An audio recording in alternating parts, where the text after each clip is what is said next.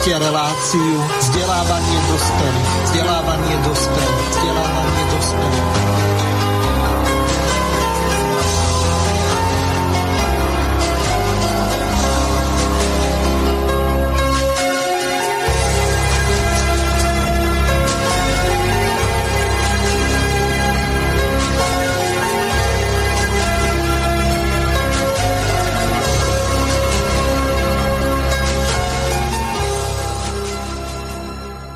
Vážené a milé poslucháčky a poslucháči Slobodného vysielača, predposlednej relácii vzdelávanie pre dospelých v roku 2020 zameriame vašu pozornosť na pojem činnej kompetencie. Nejedná sa o nič nové, lebo na túto tému bolo odvysielaných viac relácií v Slobodnom vysielači a na Infovojne. Autorom je pán inžinier, architekt Juraj Michálek, podporou matematičky doktorky prírodných vied Kvetoslavy Šináliovej, ktorá je hostkou Slobodného vysielača v dnešnej relácii vzdelávanie pre dospelých. Ňou sa pán inžinier, architekt Juraj Michálek sa pokúsili ako amatérsky filozofi a politológovia krátko po skončení vysokoškolských štúdí v 70. rokov o prezentovanie systému tzv. činej kompetencie. Z filozoficko-politologického zaradenia tohoto ideového prúdu sa jedná o systém meritokraticko-technokratického výberu na základe odbornosti, pôsobilosti pre výkon funkcií alebo iné verejné či podnikové obstarávanie tovarov prác a služieb, kde sa jednoznačne eliminuje rodinkárstvo, klientelizmus, korupcia a iné pridružené formy nespravodlivosti výberových konaní, ktoré sú takmer neoddeliteľnou súčasťou výberových konaní ľudí, tovarov parciálnych prác a služieb. Prelomových rokov 1989-90 sa pokúsili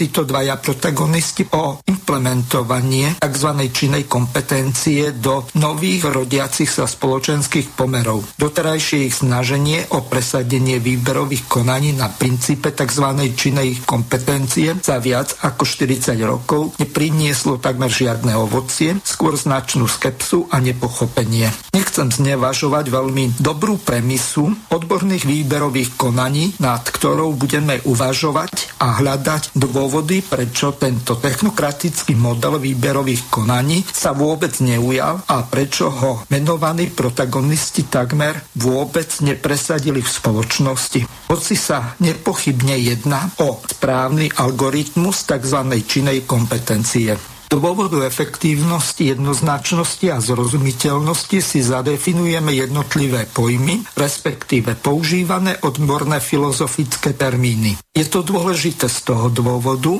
aby jeden hovoril, ako sa hovorí o voze a druhý o koze a ostatní by nepochopili ani to, o čom je vlastne predmet uvažovania, riešenia alebo výkladu tejto vzdelávacej relácie, prípadne polemického rozhovoru či odbornej disputy. Európy. Ujasníme si, čo menej známe termíny znamenajú. Algoritmus pochádza z arabčiny, je to presný a logicky vyznačený predpis na vykonávanie sústavy operácií, pričom je presne určené aj poradie riešenia daného typu úloh. Pomínaná meritokracia je vláda osôb zvolených alebo vybraných konkurzov na základe ich osobných zásluh, schopností, čiže ide o vládu najschopnejších jednotlivcov. Nekladie sa dôraz na bohatstvo, plutokraciu, rodinné vzťahy, nepotizmus, sociálnu triedu, oligarchiu, priateľov, klientelizmus, vyšší vek, gerontokraciu, populárnosť, demokraciu, alebo na iné historické, sociálne a politické vlastnosti, spôsobilosti a sily. Pojem meritokracia sa prvýkrát použil v roku 1959 spisovateľom Michaelom Youngom v jeho satirickej knihe Rise of the Meritocracy. Zostup meritokracie. Technokratizmus je čas meritokracie, ale pri tejto forme je uplatňovaná výlučne technická odbornosť. Termín technokratizmus pochádza z greckého slova technokratia, čo v doslovnom preklade znamená vláda techniky. Je to myšlienkovo-filozofický smer, podľa ktorého zaujíma technika vyššie postavenie ako ekonomika. Takže v súlade s tým je potrebné alebo oprávnené, aby vládu mala v rukách technická inteligencia, ktorá sa za socializmu nazývala ako pracujúca inteligencia alebo tzv. technicko-hospodársky pracovníci. To znamená, aby spoločnosť viedli technici, veci, čiže technokrati. To znamená, že z politologického aspektu tu ide o imanentný a imaginárny, to znamená z vnútornej podstaty vyplývajúci ideologicky skrytý triedny boj o hegemóniu, čiže nad vládu nad spoločnosťou zo strany odborne spôsobilej časti technicky či prírodovedne vzdelanej inteligencie. Ďalší pojem, ktorému sa budeme venovať, je demokracia. Po demokraciou nemôžeme výlučne chápať len vládu ľudu, ako doslovne vychádza alebo vyplýva z prekladu z grečtiny. Ak sa pozrieme do antického greckého slovníka na strane 127, tak pod pojmom demos nerozumieme len po slovensky povedané samostatný ľud, ale najmä územno, správne členenie krajiny na kraj, župu, okres, obec alebo dokonca zhromaždenie ľudí. Takže demos je aj zhromaždenie ľudí alebo ľudu. Pri demokracii sa vo voľbách nevyberá z kandidátov na základe vzdelania, majetku, odbornej spôsobilosti, dĺžky praxe, ale na základe obľúbenosti, populárnosti, vytvorenom imidži v spoločnosti, čiže na schopnosti v predvolebnom boji vyvolať u voličov čo najlepší dojem. Na vytvorenie imidžu či PR public relation, to znamená najlepšieho pozitívneho obrazu, čiže o vytvorenie čo najväčších sympatí v danom volebnom obvode. O termínom kompetencia rozumieme právomoc, odbornú spôsobilosť, rozsah právomoci, okruh spôsobilosti a pôsobnosti alebo príslušnosti či náležitosti. Opozitom, čiže opakom kompetencie je inkompetencia, čiže nekompetencia, nekompetentnosť, nespôsobilosť spôsobilosť a tak ďalej. Pod pojmom formálny budeme rozumieť týkajúci sa vonkajšej podoby tvaru súvisiaci s formou, ktorá sa prejavuje na vonok. Čiže formálny je týkajúci sa vonkajšej podoby tvaru súvisiaci s formou, ktorá sa prejavuje na vonok. Pričom formálnosť je povrchnosť netýkajúca sa vnútorne zainteresovanej časti. Opozitom je informálny alebo neformálny. Pod pojmom pasívny rozumieme nečinný, ľahostajný, nereagujúci, vnútorne nezainteresovaný, podmienený pasivitou.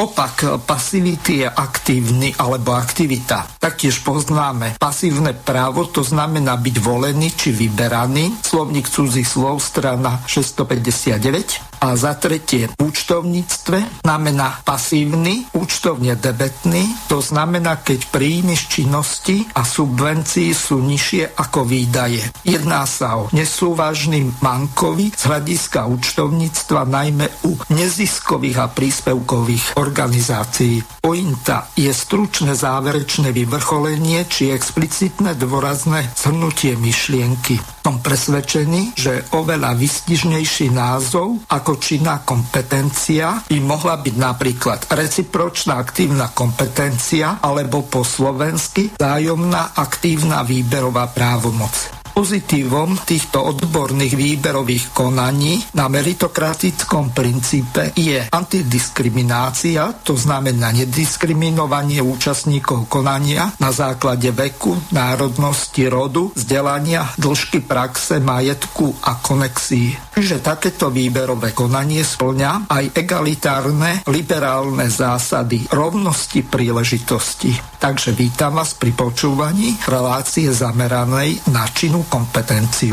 Pozdravujem poslucháčov Slobodného vysielača a takisto našu hostku, doktorku prírodných vied, pani... No, počujeme sa, pani doktorka? Ja vás počujem, ale tak myslela Kvetoslava som, že Šináliová. Myslel som, že poviete vlastné meno. No, nevadí. O, takže ideme na to. Pani doktorka, zvykom v Slobodnom vysielači bude, alebo býva, že host, ktorý je prvýkrát v relácii, tak e, povie pár slov o sebe, takže e, poprosil by som vás o nejaké také e, stručné kurikulum. Vitae, nemusí to byť nejaký rozsiahlý životopis, skôr sa mi jedná o vašu občiansko-politickú angažovanosť v oblasti činej kompetencie a takisto o to, čo som aj v tom úvodnom slove povedal ohľadom toho, že čo ste mi hovorili, že ste sa snažili od toho roku 1989, tuším, že cez verejnosť proti násiliu nejakým spôsobom sa dostať do verejného priestoru, takže nech sa páči, nebudem vás predbiehať, to, čo poviete našim poslucháčom, je výlučne na vás. Máte slovo.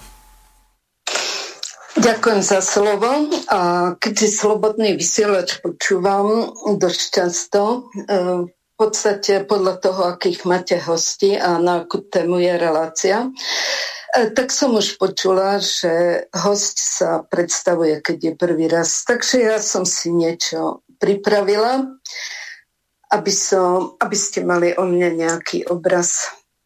Takže som občiankou Slovenskej republiky, milujem Slovensko a chcem zdôrazniť, že som hrdá na to, že som Slovenka. Naozaj. Mimochodom, moje krstné meno Kvetoslava mi vybral môj ocko, rolník z Oravskej dediny. A to preto, že som bola prvé dieťa a moja mama bola Rastislava, no nemala v kalendári meniny, teda meno. A keďže som sa narodila v máji, český kvieten, tak som Kvetoslava. V kalendári má meniny, no volali ma rovnako ako mamu Slavka. Toto som vám povedala ako ukážku sedliackého rozumu. trošku zábavné, trošku také vysvetľujúce. Vyštudovala som matematiku, deskriptívnu geometriu na Univerzite Komenského v Bratislave, pretože som sa v 9. ročníku základnej školy ZDŠ teda rozhodla pre povolanie stredoškolskej učiteľky matematiky, aby som učila rozmýšľať, pomáhala ľuďom rozmýšľať, logicky argumentovať pretože to človek určite potrebuje, ak nechce byť závislý od niekoho. Niekomu len slepo veriť. To považujem za obrovskú chybu. Na rozvoj logiky v školskom vzdelávaní je najvhodnejší predmet matematiky. A ešte by som povedala, že poslanie učiteľa je byť niečo, že je byť nie len v danom predmete odborník a teda ako pedagóg vedieť všetko dobre vysvetliť, ale aj svojou osobnosťou, charakterom, byť vzorom, nejakou motiváciou do života svojich študentov. Koľko z vás, poslucháčov, by vedeli povedať meno aspoň jedného zo svojich učiteľov, ktorého si vážia a aj prečo? Keby som sa vás mohla teraz hneď spýtať ako v triede, čo by som asi tak počula? No, to... Ja chcem povedať... Áno, to bola retorická otázka, lebo nevedel som, či mám na to reagovať. Áno, to bola, nie, to bola retorická. E, takže ja keď oslovím takto posluchačov, tak e, len preto, že viem, dúfam teda, že niekto počúva okrem vás a technika a tak si dovolím sem tam to takto urobiť. Ja chcem povedať, že pre mňa je to Milan Letrich, učiteľ z 9. ročníka, kde ma učil matematiku, a ktorý nám napríklad povedal, a ja s ním súhlasím, je lepšie mať vlastný názor, aj keď nie je celkom správny, ako nemať žiaden názor. Sami si povedzte, prečo je to tak. Respektíve, ako by ste my nám oponovali, nám dvom, teda mne, ale Trichovi v tomto. Bohužiaľ mi, nebolo zne, uh, mi bolo znemočnené učiť až do dôchodku. Ale ako sa vraví, všetko zlé na niečo dobré, tak v tomto prípade to ma hodilo do praxe v oblastiach mimo školstva a nie len do praxe, ale aj štúdie mimo matematiky iných oblastí. A teda mám prakticky, prakticky zdôrazňujem prehľad, ako sa neustále manipuluje a kto čím vládne. A teraz by som povedala zase takú otázku, alebo sa spýtala, viete, ako môže štát najefektívnejšie zarobiť získať príjem do štátneho rozpočtu? To sa pýtate mňa, takže zvýši DPH. No, to je jednoduchá odpoveď. Nebude 19 eh, ani 20. Blbé, tieto odpovede e, dovolila by som si povedať blbé, e, nepri, ako ma nezaujímajú. Ja som sa pýtala najefektívnejšie zarobiť získať príjem do štátneho rozpočtu. Takže e, uvažujte teraz nad týmto. Ja som v roku 1993 osobne počula na ekonomickej fakulte docenta Oriešku a myslím, že to stále platí. On povedal, export služieb, nie export tovaru, a z týchto služieb export služieb cestovného ruchu a z nich polovníctvo a kúpeľníctvo, pre ktoré má Slovenská republika ideálne podmienky, je najefektívnejší príjem. Čiže za najmenšie náklady získa najväčší zisk. No, tak neviem, kto tomu, kto by s tým nesúhlasil. No ja s, tým, ja s tým nesúhlasím z toho dôvodu, že polovnícke revíry sú súkromné a dobre, súkromníci dobre, majú dobre. z toho zisk a takisto aj dobre, kúpele ja sú sprivatizované. Ale nebudem vás prerušovať, nech sa páči, pokračujte. Áno, áno ja hovorím o štátnych uh, možnostiach. E, teraz sa spýtam zase, aby som nadviazala na to, aby ste mali obraz o mojej praxi a o, prečo mám také názory, aké mám a aktivity také, ako mám. Tak e, spýtam sa, že či viete, čo to je aktívny cestovný ruch.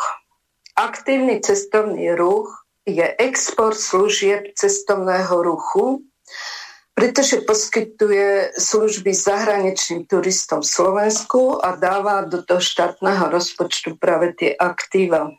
Vy ste hovorili niečo o pasívach v svojom monologu tam na úvode. úvode. A preto som si, keď som nemohla učiť, založila svoju cestovnú kanceláriu v oblasti aktívneho cestovného ruchu to znamená, poskytovala som s mojimi slovenskými dodavateľmi služby cestovného ruchu pre zahraničných turistov doma na Slovensku. V mojom prípade to boli vždy 8 až 12 dňové poznávajúce okruhy, čiže zájazdy pre frankofónnych klientov skoro po celom Slovensku. Robí to niektorá cestovná kancelária poznávajúce okruhy po celom Slovensku. No, vďaka tejto dlhoročnej praxi, skoro až do dôchodku, poznám veľmi dobre naše historické, kultúrne, aj prírodné klenoty i zariadenia cestovného ruchu na Slovensku. Vďaka tomu som hrdá na Slovensko. Toto všetko moji klienti obdivovali, oceňovali a boli veľmi prekvapení, prečo je Slovensko tak neznáma republika, keď toto všetko máme. Prečo o tom o nás v zahraničí nevedia? Neviem, aká by bola vaša odpoveď, ale moja je jednoznačne znie. Je to preto, že tí, čo berú platy za to, aby Slovenskú republiku v zahraničí propagovali, to nerobia poriadne a dokonca to úplne flákajú. Podobne je to bohužiaľ aj v školstve, až na pár výnimočných učiteľov. Mohla by som povedať mm, pár konkrétnych prípadov z praxe štátnej agentúry cestovného ruchu, vytvorenej len na propagáciu Slovenska v zahraničí. Bola som svetkom veľkých prešlapov. Ale to by teraz nebolo prínosom, my máme inú tému. Takže teraz treba pre nás riešenie čo najskôr odstrániť, minimalizovať známosti a začať správne správne riadiť spoločnosť. Mám poznačených pár bodov, o čom som presvedčená pre toto riešenie. Prvý je, som presvedčená o tom, že každý riadiaci pracovník na správne vykonávanie svojej funkcie, svojej riadiacej práce musí splňať všetky tri podmienky, ktoré poviem musí chcieť, vedieť a môcť tú funkciu robiť tak, ako to považuje za správne. Prosím, zapamätajte si tie tri podmienky. Chcieť, vedieť a môcť. Teraz odbočím trochu, eh, pretože je nutné opraviť pána moderátora Hazuchu, ktorý ma predstavil alebo v úvode povedal, že ja som s inžinierom, architektom Jurajom Michalekom, že my dvaja sme protagonisti za viac ako 40 rokov. E, neviem, e, nemôžem ho celkom citovať, pretože hej, to povedal a niečo pointu mám len v hlave. Ale skutočnosť je taká, že ja som sa o algoritme sociálneho samovýberu na princípe kvalifikácie činom a z toho vyplývajúcej činnej kompetencie jeho zásady dozvedela od pána Michaleka maximálne na jar v roku 1990, teda najneskôr, možno to už bolo aj v decembri 1989, neviem presne. A keďže som od neho osobne sa to dozvedela, on mi to vysvetlil, tú schému, ktorú rozposielam. A keďže e, teda som ju pochopila a som presvedčená, že to správne riešenie. A v tom roku 1990 som práve neučila, ale vedela som, ako sa komunistickí riaditeľia v škole zhádzovali a ako sa volili riaditeľa v školách, podľa akých v úvodzovkách kritérií. Tak som urobila všetko preto, aby sa ľudia dozvedeli už vtedy, teda keď fungovala VPN a chodila po závodoch, ako vyberať riaditeľov a dosadzovať riaditeľov. Už vtedy som teda išla na vpn aby som aj ich oboznámila, že existuje aj takýto spôsob výberu pardon, riadiacich pracovníkov. Nie len hlasovanie alebo iným spôsobom dosadzovaným.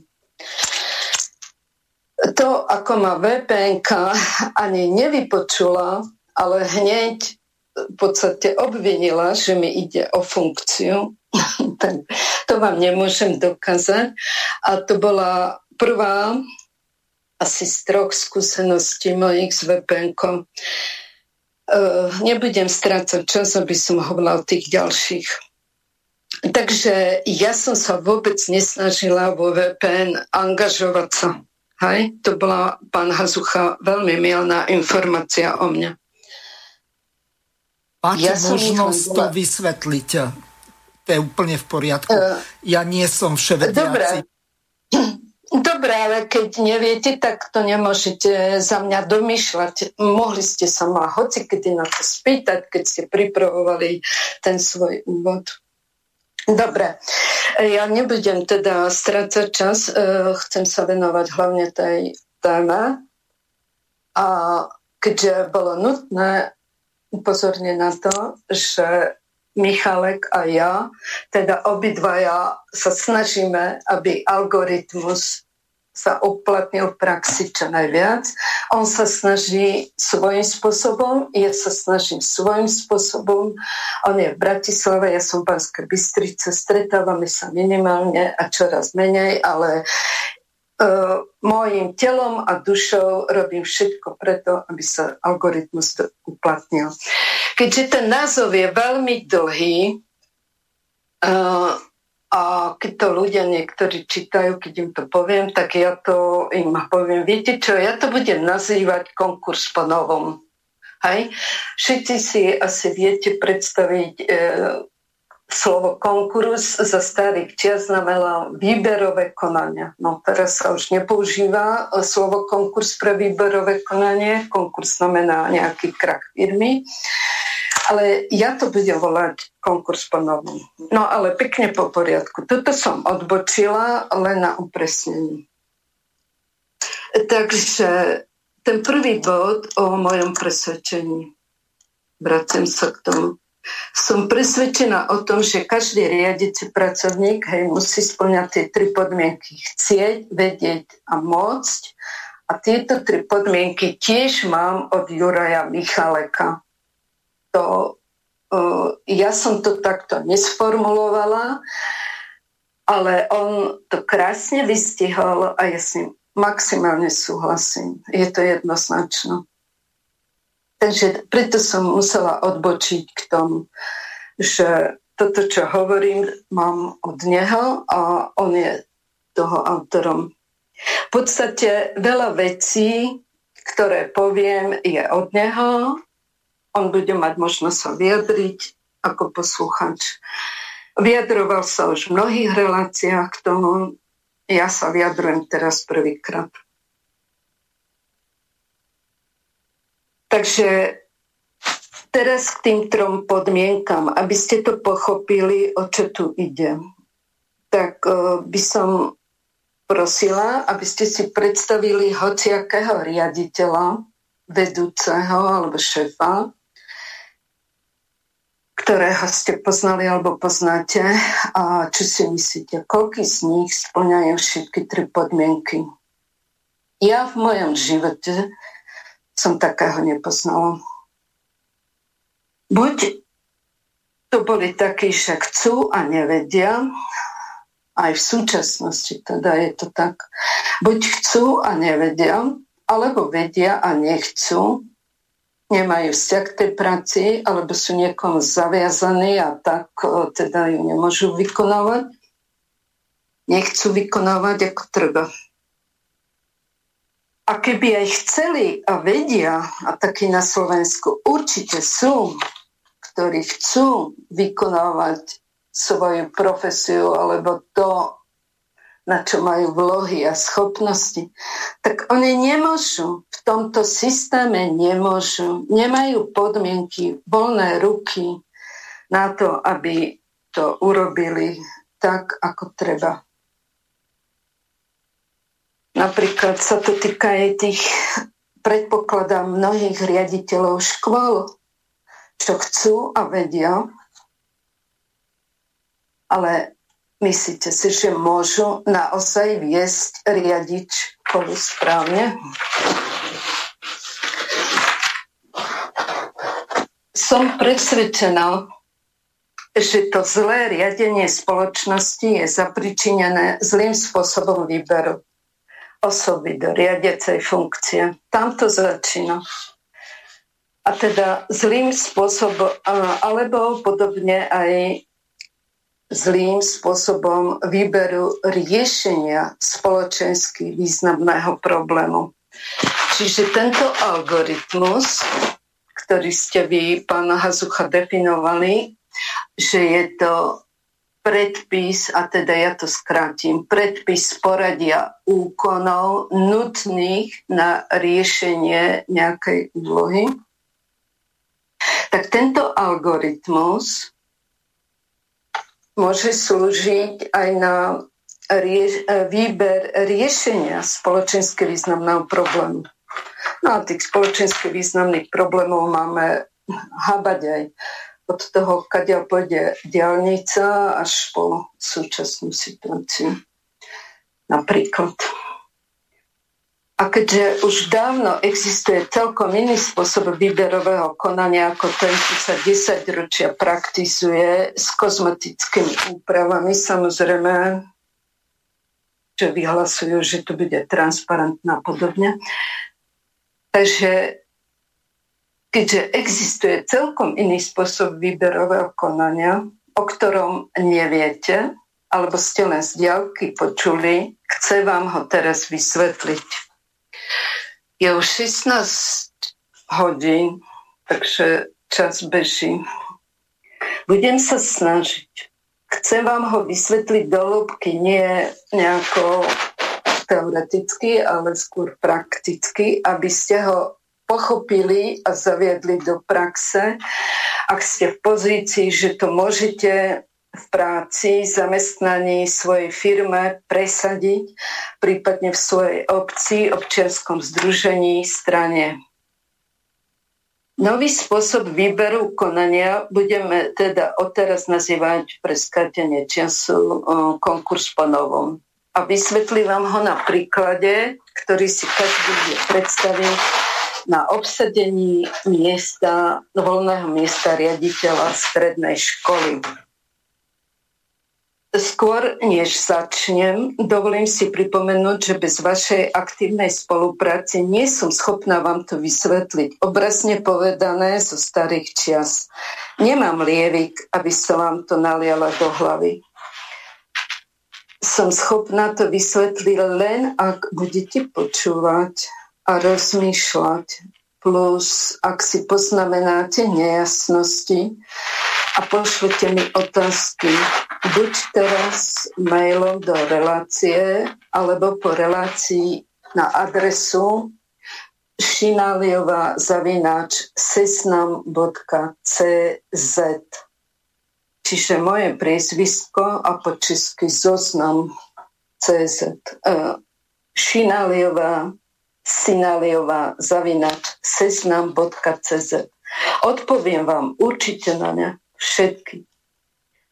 Aby sme mali dostatočný priestor na vysvetlenie dolúbky, prosím, aby neboli zbytočne dlhé hudobné pauzy. A tiež potrebujem povedať, aby som potom nezabudla, že ja som chcela tému nazvať algoritmus na princípe kvalifikácie činom, jeho zásady, vysvetlenie do hĺbky s podtitulom Fámy a omily v používaní slov činná kompetencia. Keď si prečítate, ako to je uvedené v obrázku Slobodná vysielača, tak bohužiaľ mi nebolo toto želanie umožnené alebo realizované. Nie som, e, to som už povedala, teda, že nie som autorom tohoto konkursu po novom, ale celým svojim telom a dušom robím všetko preto, aby sa dostal do praxe. Som presvedčená, to je tretí bod, tretie moje presvedčenie, ktoré tu hovorím, že tí hore nie len nikde, nikdy nepoužijú, to si zapamätajte a myslím, že tomu rozumiete, ale nikdy ani nepodporia ani slovkom v nejakej debate v médiách, hoci minimálne odo mňa mailom s prílohami vedia všetci poslanci všetky vlády od jary 2018, čiže aj minulá, aj terečia, plus ďalšie známe mená politológov a iných pretože ním by si podpílili konár, na ktorom sedia. Logicky je teda nutné, aby sme z dola vyvinuli na nich maximálny tlak, aby tak museli urobiť. No logicky je aj to, že vy nemôžete požadovať niečo, o čom neviete, že existuje. A preto je nutná osveta, ako to ja nazývam, keď niekoho informujem, posielam k tomu materiál, keď vyzývam a naliehavo prosím teraz aj vás všetkých posluchačov, aby ste tak urobili. Čiže aby ste hľadali a vyučili všetky možnosti na šírenie existencie konkurzu po novom. A potom tlakom, verejnými protestami žiadali vymeniť Gaunerov za skutočných správcov našej spoločnosti. Máme na to bohužiaľ v tejto hroznej dobe len pár týždňov, možno mesiacov. Neviem, neviem. To, čo teraz vysvetlím, môžete ako rodičia, starí rodičia požiť už v týchto dňoch, ak sa vám záleží na vzdelávaní a osobnom rozvoji detí, mládeže, od ktorých závisí ich život, uplatnenie, ale aj teda naša budúcnosť.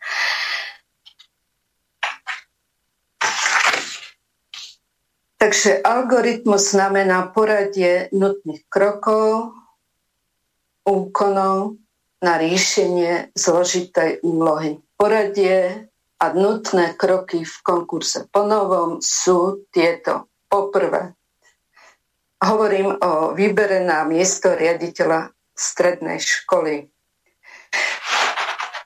Čiže poprvé zriadovateľ školy vypíše na funkciu riaditeľa strednej konkurs, e, školy konkurs tak, že oznámi len, opakujem, len adresu, kde sa majú uchádzači prihlásiť so svojím projektom a dátum, dokedy to majú urobiť a dátum samotného konkursu.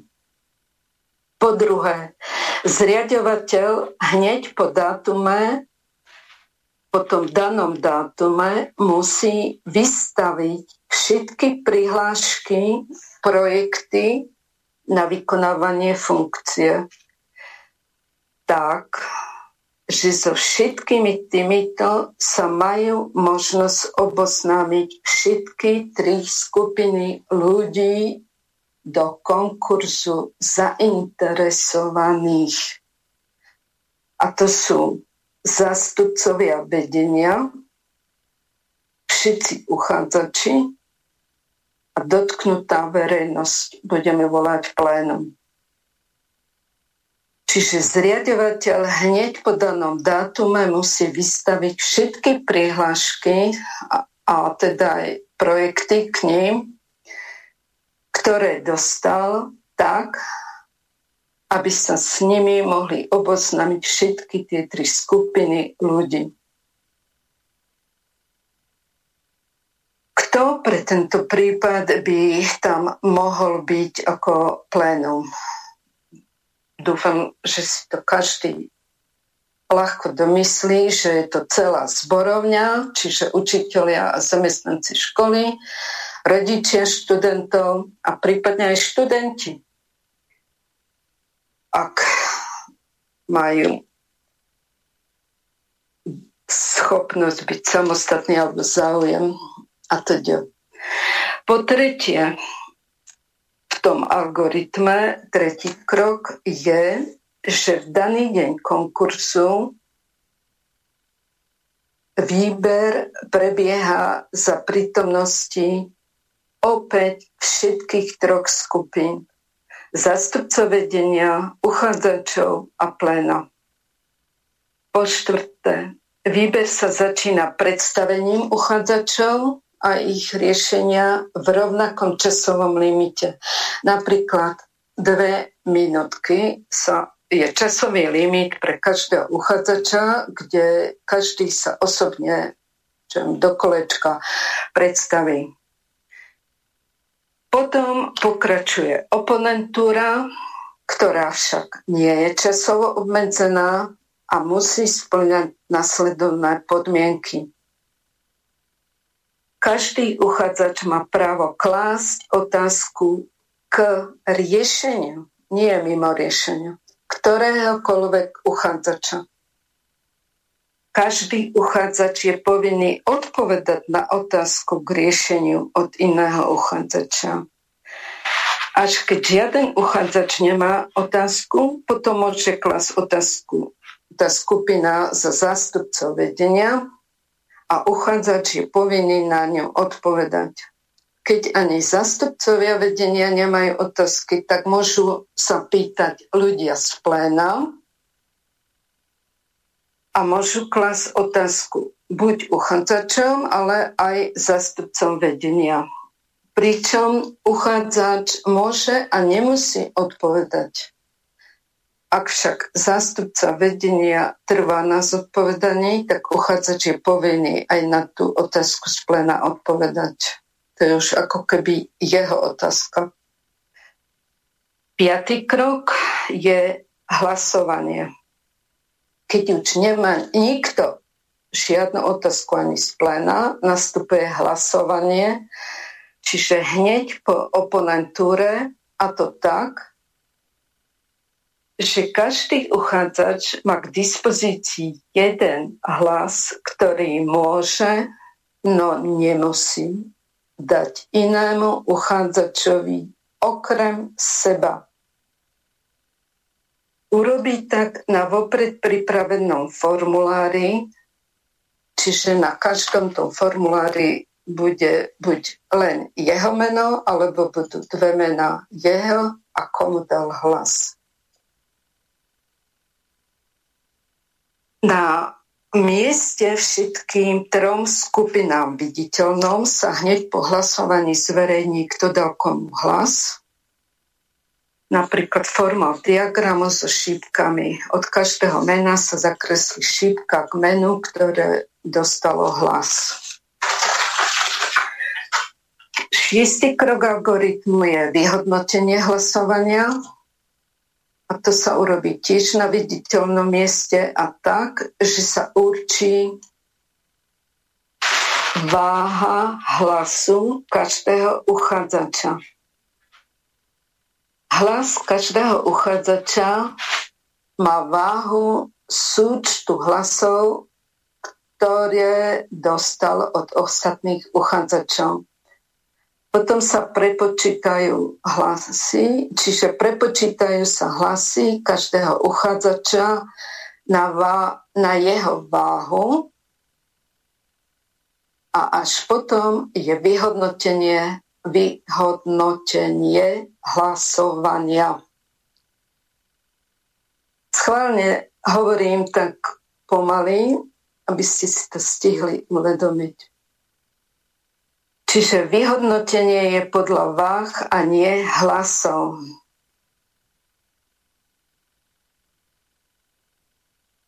Ak by sa stalo, že napríklad dvaja najlepšie majú rovnakú váhu, alebo aj traja, hlasuje sa o nich dvoch uh, plénom, tzv. doplnkovým hlasovaním.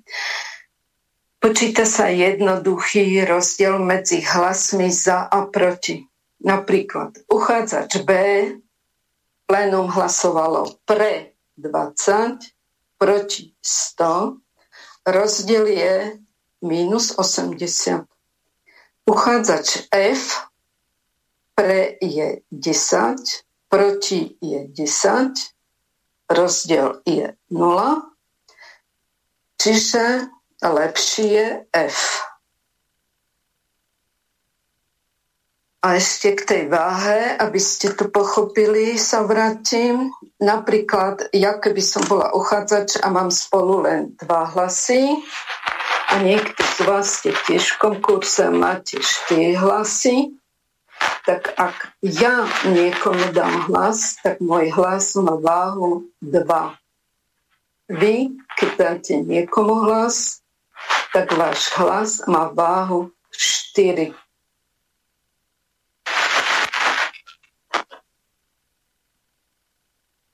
Finále vyhodnotenie hlasovania hneď po zverejnení viditeľnom zástupcovia vedenia buď akceptujú alebo odmietnú, pričom sú povinní svoje rozhodnutia rozhodnutie hneď na mieste verejne zdôvodniť.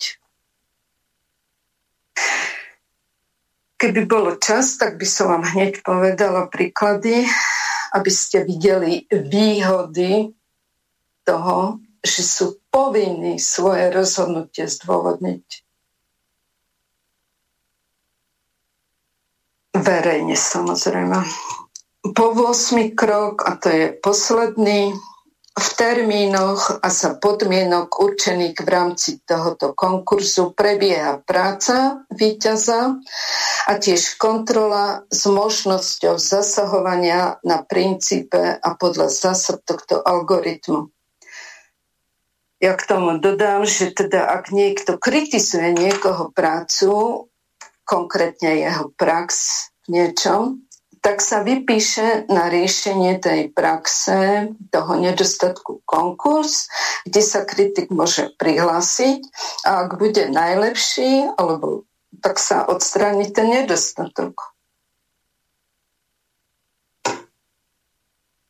A ináč, čo sa týka toho hlasovania, tak keby nedal nikto nikomu hlas, čo mi mnohí ako povedali, že to sa nikto, nikdy nestane, aby dal niekto hlas niekomu. No tak čo to vypovedá? Vypovedá to o morálke tých uchádzačov. Je to značne veľmi veľa. Takže týmto som ukončila vysvetlenie algoritmu, tie kroky a poviem teda, čo to je činná kompetencia Činná kompetencia je teda rozsah právomoci na vykonávanie riadecej funkcie získaná činom, ktorý spočíva v splnení tých podmienok, ktoré som tam hovorila. Čiže prihlásenie sa do verejného konania vyhláseného verejne verejne bez terajších obmedzení s tým, že je uvedená len adresa a dátum. To bol bod jedna. Po druhá podmienka. Svoj projekt verejne obhájí vo vzájomnej oponentúre s inými uchádzačmi, s nikým iným. To bol ten bod 4. Po tretie, aby bol činne kompetentný, čiže aby mal tú činnú kompetenciu, musí byť po ukončení tejto oponentúry vyhodnotený verejne ostatnými uchádzačmi ako najlepší. Štyri plusy tohto algoritmu tu vypichnem. Je to transparentnosť od začiatku do konca a to sa podľa mňa rovná maximálnemu obmedzeniu korupcia. Ďalšie plus voľný prístup každému schopnému záujemcovi.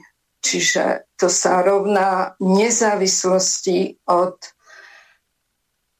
navrhovania niekým, či už inštitúciou, alebo stranou, alebo ja neviem čím. Samozrejme bez ohľadu na tie všetky formálne dokumenty, ktoré sú ešte aj plagiátormi. E, ďalšie plus je vzájomné učenie sa. Ja keby som aj nechcela byť riaditeľkou školy, ale tá škola teda hrozne trpí pri súčasnom riaditeľovi a dostanem sa do takého konkursu, tak aj keď nevyhrám, budem veľmi rada, že sa poučím od ostatných uchádzačov počas tej oponentúry. Ďalšie plus prevzatie zodpovednosti, pretože v tom projekte každý morálne e, čestný človek, teda má, čo má charakter, charakter a nie charakter v úvodzovkách, tak si tam zapracuje kontrolu jeho skutkov aj s následkami, čiže prevzatím zodpovednosti za nesplnenie slubov alebo svojich predstav. To by bolo asi všetko. Halo? Áno, počujem vás. Mám dať teraz e, jednu pesničku? Môžete. Ja si myslím, že je to dobré. George Michael, skupina VOM a skladba Posledné Vianoce alebo Last Christmas. Slovenska.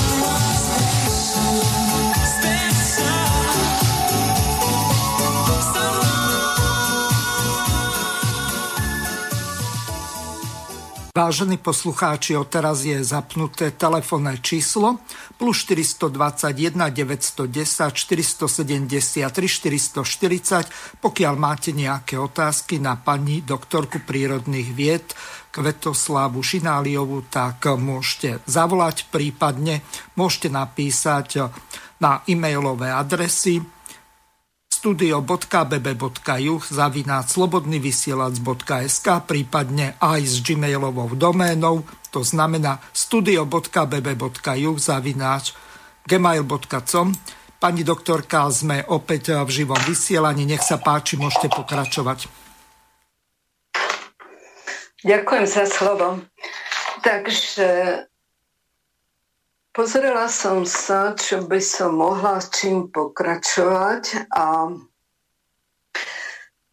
len tak možno pre rozveselenie a možno mnohí posluchači si pomysleli to isté. Reakcie na moju osvetu vám mám tu poznačené. Otáz, niekto reaguje otázkou. Za ktorú stranu ste? Kto vás platí? Tí, čo ma poznajú z vysokej školy ako matematičku a tvorivú pedagogičku a sú úspešní, tak jeden z nich mi len sa spýtal, kto je autorom a nič viac. Pán Babiš, keď vyhlasoval, že boj proti korupcii ja som vtedy pracovala v Prahe, tak som išla za ním osobne. Som robila všetko preto, aby ma prijal a že mu algoritmus vysvetlím, že je to najlepší prostriedok pre boj proti korupcii. Juro Michalek o tom vie a hneď mi sa vysmial, že Babiš. Tam, tak pán Babiš položil jedinú otázku a ani sa ma nepýtal viacej a odišiel. Kde bol použitý? Mnohí píšu výborné blogy vo svojich, uh, um, teda ďalšia reakcia by bola o tých, čo píšu výborné blogy na rôznych portáloch fakt bojujú s týmto systémom, ako len vedia, hej, kritizujú, kritizujú a kritizujú a ukazujú nedostatky. A keď im napíšem mail, ak sa k nemu nejako dostanem, že treba vymeniť tých, čo to riadia, že inakšie sa to nezmení, tak dostanem napríklad takúto odpoveď, som si poznamenala ja sa venujem potravinám. Ja nemám čas na algoritmus. Iný mi odpíše, ja, sa ven, ja bojujem s mestom, ja nemám čas na algoritmus. Ďalší, ja organizujem protesty, čiže nemám čas na algoritmus, na váš algoritmus. No tak čo s takýmito ľuďmi? Mohla by som ešte ďalej, ale teda chcela by som fakt vyzvať ľudí, alebo povedať svoj názor. Pokiaľ ľudia nebudú rozmýšľať, tak fakt sme stratení. A prečo ľudia nerozmýšľajú? No prečo? Kde sa to naučia? Kto ich to naučí? Takže pán inžinier Juraj Michalek, inžinier architekt Juraj Michalek, raz mal reláciu, kde povedal, ako sa vyvíja mozog a že ak sa do určitého veku nedostaví určitá úroveň rozmýšľania, potom je neskoro. Keď som to počula, tak mi to klaplo do tej mozaiky. Fakt niekomu niečo vysvetliť je nemožno. Takže krvopotne hľadám tých, alebo hľadáme tých, čo rozmýšľajú A keď rozmýšľajú, tak prosím, nech aj sú ochotní niečo urobiť a nech nehľadajú výhovorky, prečo sa to nedá. Napríklad dostanem, že taký názor, že je to utopistická fikcia. Alebo pani Judita na Infovojne, viete, o kom hovorím, je veľmi za voľby. Ona si myslí, že treba len správne voliť.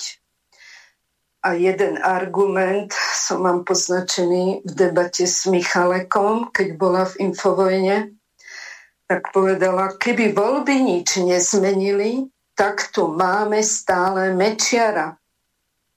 No.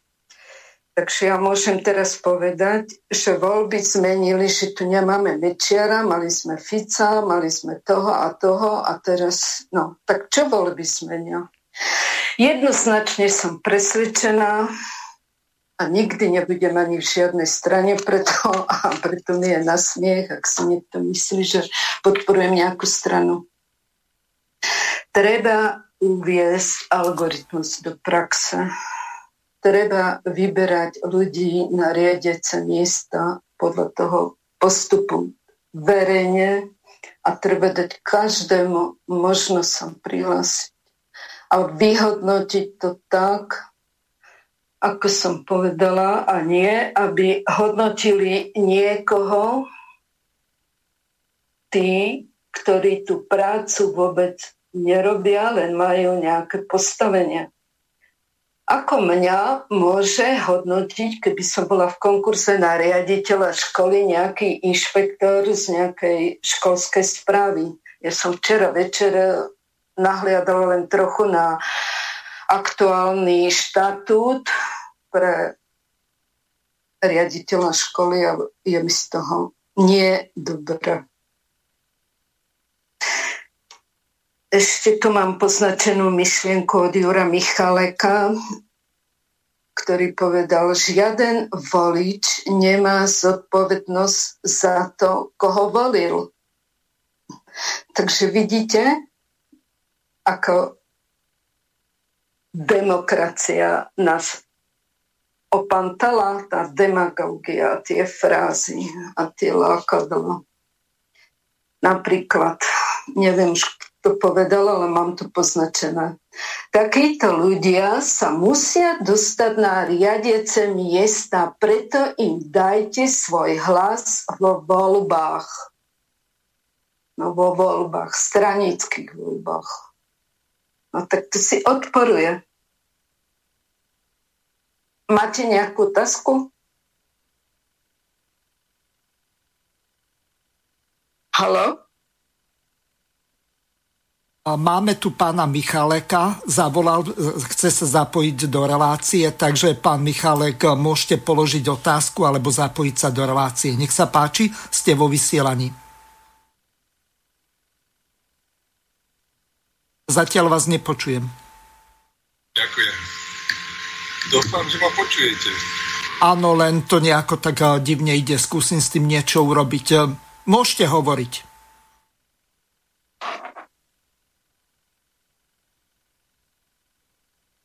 Ja ho nepočujem.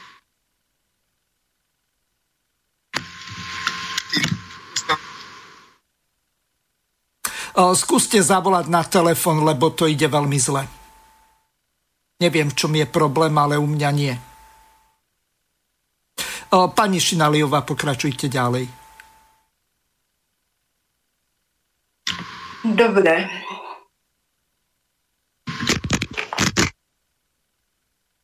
No, ďalšie reakcie na moju osvetu, teda tý, tou osvetou nazývam to, že keď sa nachádzam v nejakej situácii, kde sa debatuje o niečom, čo by mohol vyriešiť algoritmus v praxi, teda konkurs po novom,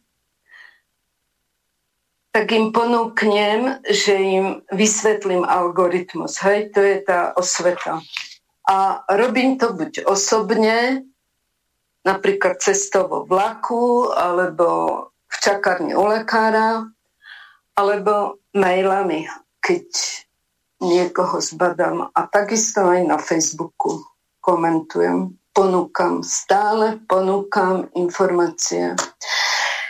A ešte by som poznamenala, ja som presvedčená to, čo som povedala, že pr- poprvé musia ľudia najprv vedieť, že existuje toto riešenie. Pokiaľ to nebudú vedieť v dostatočnom množstve, tak nemôže byť vytvorený ten tlak na tých hore.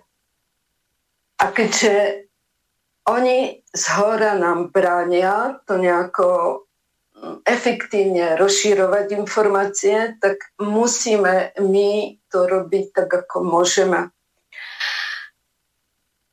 A keď už bude veľa ľudí o tom vedieť a neurobia nič, čiže nevyvinú ten tlak v svojom zamestnaní, v svojej škole, v svojom podniku, ak nie sú spokojní s riadením e, e, s tým vedúcim, no tak potom je už chyba v nich. To už potom im nikto nepomôže. Takže to je všetko, čo som chcela ešte takto povedať. No a... Um, Dobre. Takže čo navrhujete e, ohľadom e, tej činej kompetencie? Otvoriť nejakú diskusiu? Zatiaľ nám žiadne otázky od poslucháčov neprišli a pánovi Michalekovi ide... Aha, už ho máme tu.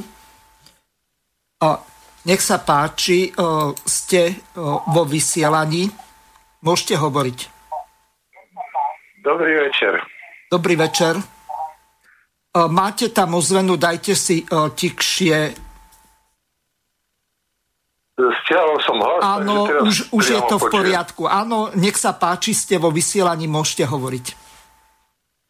Začnem od konca. Ak niekto hovorí, že nemá čas na to, aby aplikoval uh, princíp činnej kompetencie do sociálneho výberu, tak hovorí asi toľko, čo hovorí ten nácko z známeho vtipu. Uh, seka, seka celý deň a nepresekne ani konár ani kmeň a keď mu povedia, že však si ju musíš nabrúsiť tú sekeru, tak Nácko odpovedá, nemám čas, musím sekať.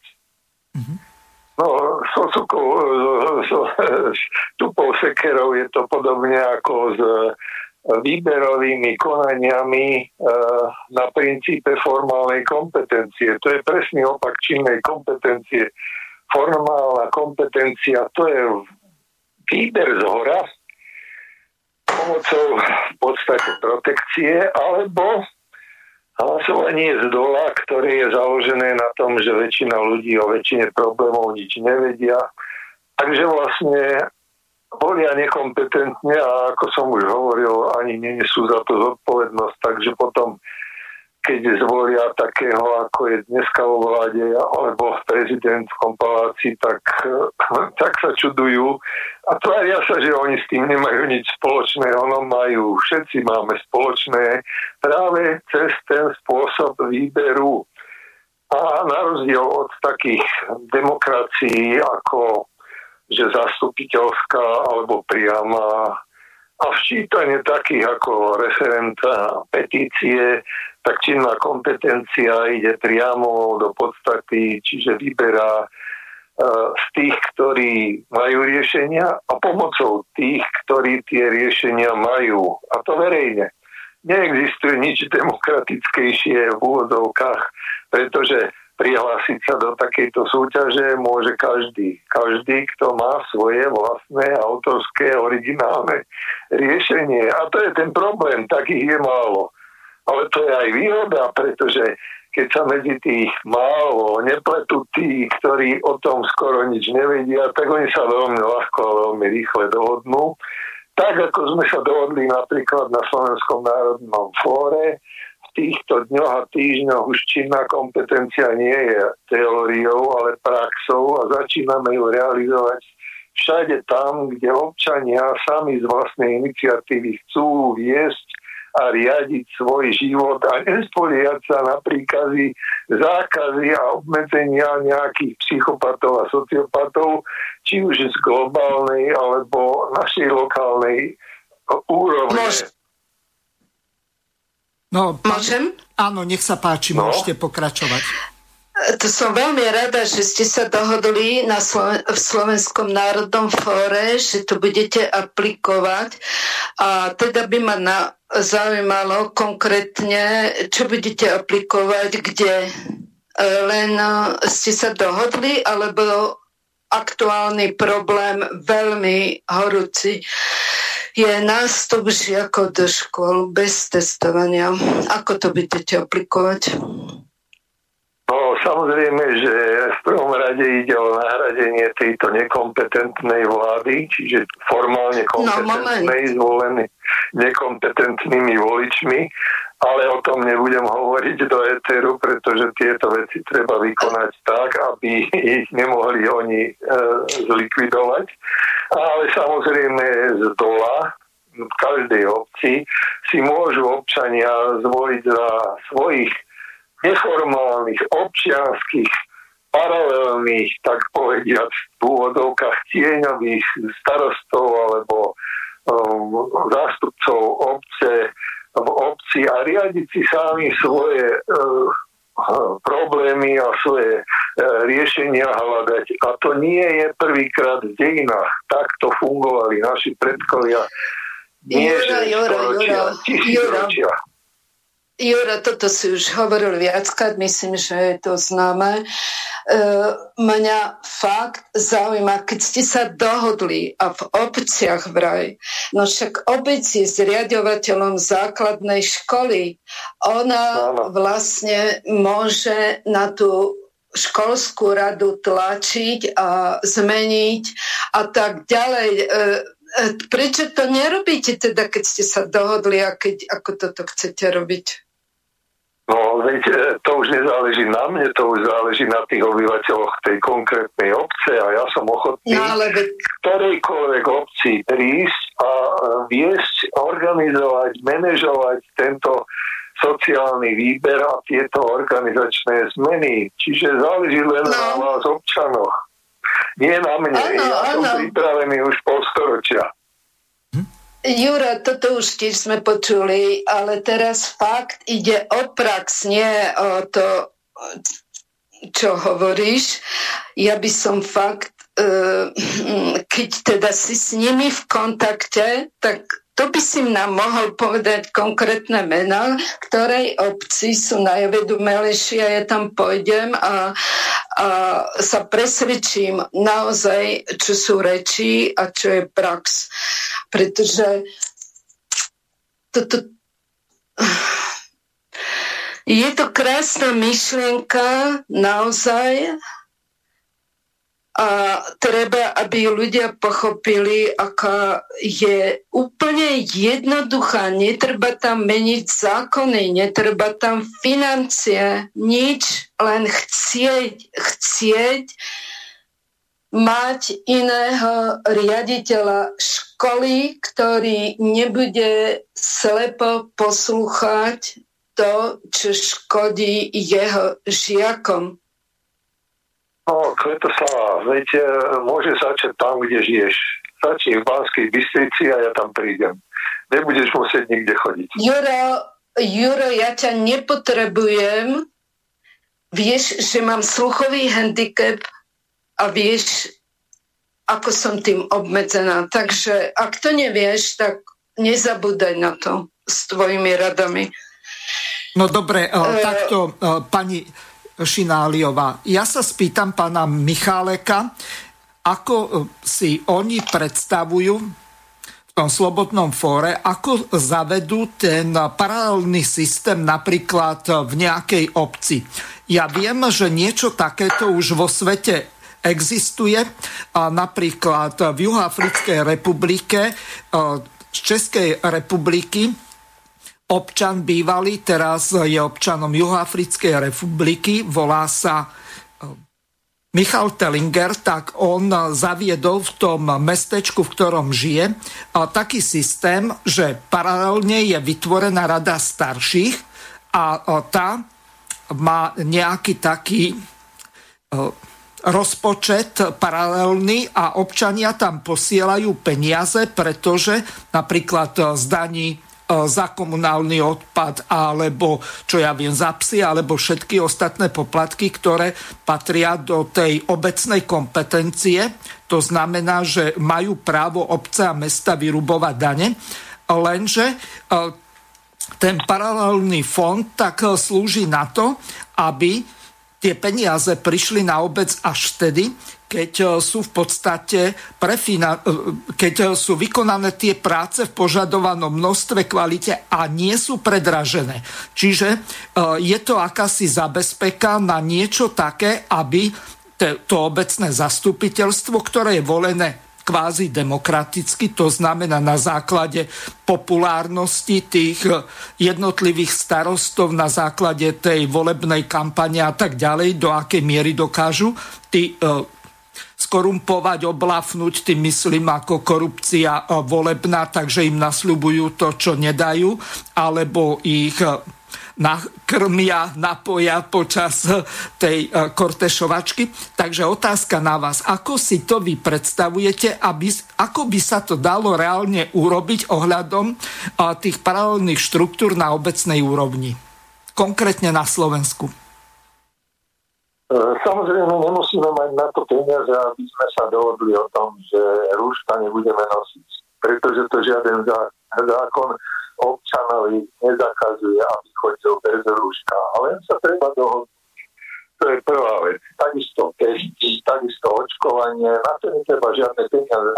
Naopak, tým, že ľudia nebudú chodiť na testy, ale budú sa zdravo stravovať, budú mať silnú imunitu, tak nebudú míňať zbytočne peniaze, ktoré nakoniec ani uh, uh, netreba na tieto účely nakladať, pretože ich treba úplne niekde inde. A môžu začať rozbiehať svoj vlastný život, to znamená otvoria svoje vlastné prevádzky, svoje vlastné obchody, výmenné obchody, bez toho, aby potrebovali k tomu ďalšie peniaze, od niekoho povolenie pretože všetky tieto veci sú vlastne protizákonné, protiústavné a občan, slobodný občan ich nie, že nemusí akceptovať. On sa môže a musí rozhodnúť podľa svojej vôle, ktorá musí byť založená na poznaní a e, vedomostiach. Čiže sloboda to nie je len to, že ja mám práva, ale to je aj to, že ja mám povinnosti a keď som si toho vedomý, tak beriem na seba zodpovednosť a riešim si svoje obecné alebo osobné a rodinné záležitosti na mieste. Na to netreba žiaden súhlas nikoho, od. Proste začnú si žiť ako slobodní ľudia. No len vy ste sa veľmi šikovne vyhli tej mojej otázke, ako by ten paralelný systém na úrovni obce mal fungovať. Akým spôsobom napríklad tú radu starších vyberiete, alebo inú, iné tieňové pán, vedenie? Pán Hazucha, môžem? Áno, nech sa páči. Keď, keď e, si pozrete e, tému dnešnej relácie, tak je to výber ľudí na riadiace miesta. A vy, myslím, aj v úvode ste písal, hovorili, že obstarávanie prác a služieb. Áno.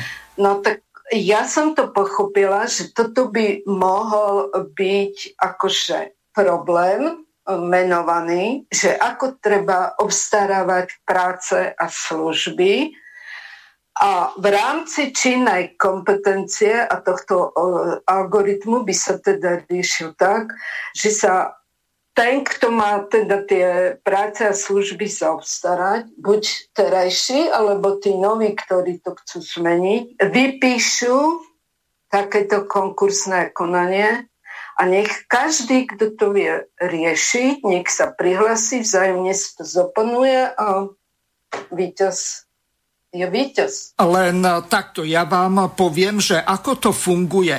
Vy môžete nejakým no ale, spôsobom... Ale ja viem, že ako to funguje, ale veď ja chcem, aby to tak nefungovalo. Takže e, treba ľudí presvedčiť, najprv im treba povedať, či sa to dá urobiť takto inakšie a nie tak v rámci toho systému, aký je v rámci Môže? toho systému, aký je, sa nič e, nezmení. To sú len kozmetické úpravy stále. Treba zmeniť systém výberu. Pán, áno, nech sa páči, pán Michalek, máte slovo ako hovorí Kvetka, nemôžeme eh, zmeniť niečo staré, čo je nefunkčné tým, že to staré urobíme ako predpoklad a podmienku prechodu k novému. No to nové, to musí byť eh, nezávisle od toho starého a ono to je. Veď žiadna, žiaden zákon, žiadna ústava nám nezakazuje, aby si občania zvolili svojich vlastných zástupcov kedykoľvek a kdekoľvek. To budú paralelné štú, štruktúry, ktoré prevezmú samozprávu skutočnú samozprávu no, občanov. Takto, vy si to predstavujete ako hurvinek válku, ja to tak vidím. Vy si myslíte, že tí, ktorí boli v riadných komunálnych voľbách právoplatne zvolení, že zrazu povedia, že my sa vzdávame, pokiaľ nebudú mať zbranie na seba namierené a keď vidia, nie, nie, že nie. do konca nie. volebného obdobia môžu zarobiť 10 tisíce eur pre seba na rôznych kšeftoch?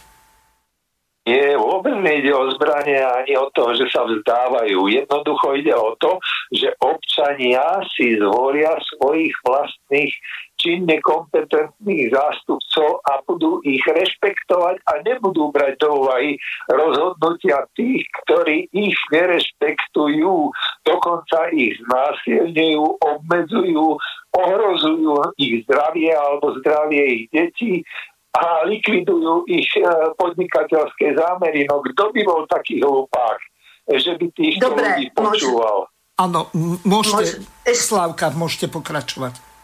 Dobre, e, Skrátka, podstata je v tom, že treba vytvoriť ten tlak z dola. Čiže ak s terajšími poslancami nie sú spokojní, tak musia teda uh, dať najavo, že s nimi nesúhlasia a urobiť výber na nových podľa týchto nových pravidiel.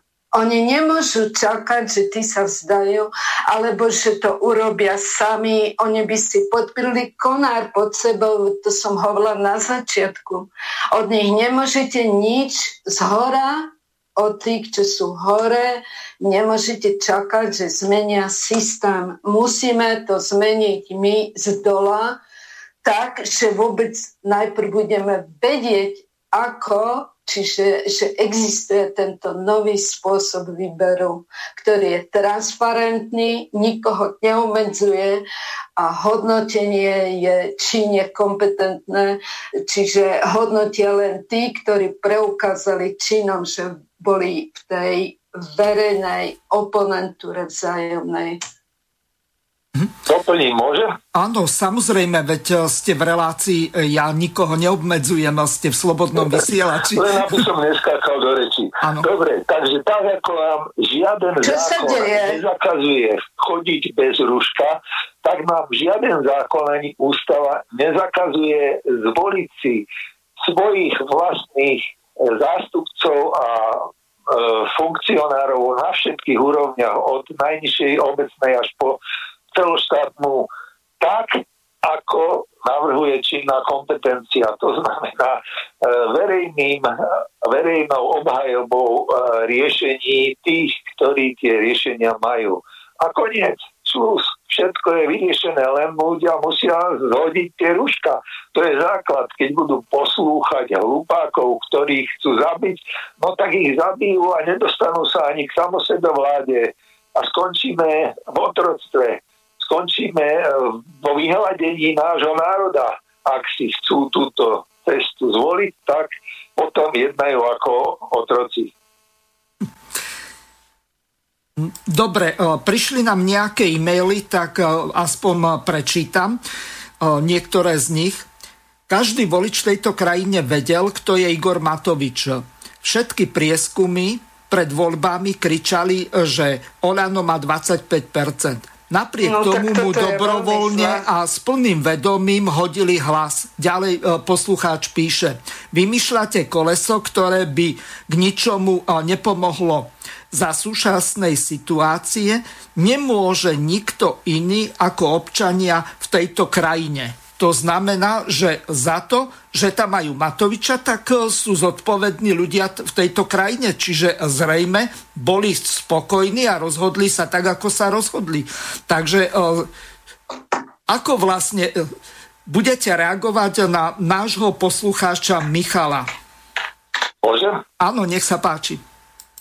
No v prvom rade to tvrdenie, že vlády alebo parlamenty alebo prezidenta a tak ďalej, takého, aký sú dnes, e, si zaslúžime, pretože sme si ho zvolili, treba doplniť o to, že si ho zvolila väčšina tých, ktorí o tom, čo volia, absolútne nič nevedeli, nechápali a nenesú za to zodpovednosť. Čiže toto je voľba tých nezodpovedných, nie tých pár, ktorí sú medzi nimi a ktorí vedia, že toto sú nie e, vodcovia a schopní riadiť vládu alebo štát, ale jednoducho sú to zradcovia a sabotéri, ktorí nás chcú pozabíjať. To vedia len tých pár percent, ktorí tie riešenia majú. A práve títo sú tým množstvom tých nevedomých voličov, prekonaný. A to je vlastne to, čo treba odstrániť, nahradiť. Čiže nevymýšľame nič e, nového, samozrejme. Samo sebe správa, občinová samozpráva našich slovanských predkov je tisíce rokov stará, nie je to nič nové. Ten algoritmus je iba prepísaním tejto našej kultúrno-historickej tisíceročnej skúsenosti a obnovenie záleží len na ľuďoch. Ale keď si ľudia budú hovoriť, nič sa nedá, nič nemôžeme, no tak ostanú tam, kde sú a bude stále horšie, až kým nezaniknú. Koniec. Uh, poslucháč ďalej pokračuje. Vôľu a správanie voličov nezmien- nezmení váš geniálny systém. Vy chcete vyberať správnych ľudí na riadiace miesta? To sa skrátene volá voľby a tri štvrte Slovenska dobrovoľne zvolí Šaša za kráľa, a tak sa tým nič nespraví. No, e, ako by ste reagovali na tohto poslucháča? No, tento poslucháč je klasický príklad tých nezodpovedných voličov, ktorí nechápu, čo hovoria a nepočúvajú to, čo iní hovoria. My sme úplne niečo iné navrhovali než to, čo on tvrdí, že sme navrhovali. Čiže keď ten človek nevie, o čom hovoríme my, tak nech radšej nehovorí nič. Pani doktorka Šináliová, môžete aj vy reagovať na otázky alebo skôr pripomienky alebo námietky poslucháča Michala. Nepíšte, len hovorte.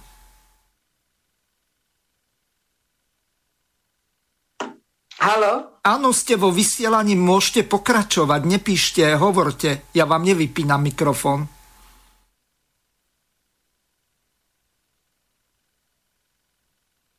Ja vás bohužiaľ už 5 minút počujem veľmi sekane. Neviem, čo ste urobili. Malo by to byť eh, v poriadku.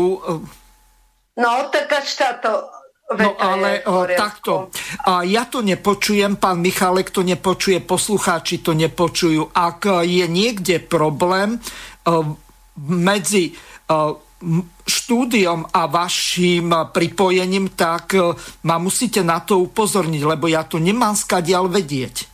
Rozumiete ma? O, treba Uh, teraz, teraz som vás počula, ale len teraz, dobre. Takže um, počujem pána Hazucha, už budeme kon... Nie, ešte máme pol Ešte hodinu. máme pol hodinu do konca relácie. Dobre, ja Konč... som bola v tom, že končíme nie, nie, 17. Nie. Tak to je fajn. Takže počúvam, ale neviem, o čom ste hovorili 5 minút.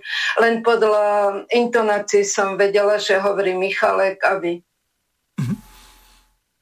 Ja som hovoril, že títo poslucháči, ktorí teraz reagujú, vlastne nepočúvali, čo si ty alebo ja hovorila a majú námietky, ale to je klasický príklad tých voličov, ktorí zvolili Matoviča, pretože takto oni nepočujú samotného Matoviča a takto oni nevedia, koho volia. Čiže toto som inými slovami povedal. Mm-hmm. Nerozumiem. Matoviča volili.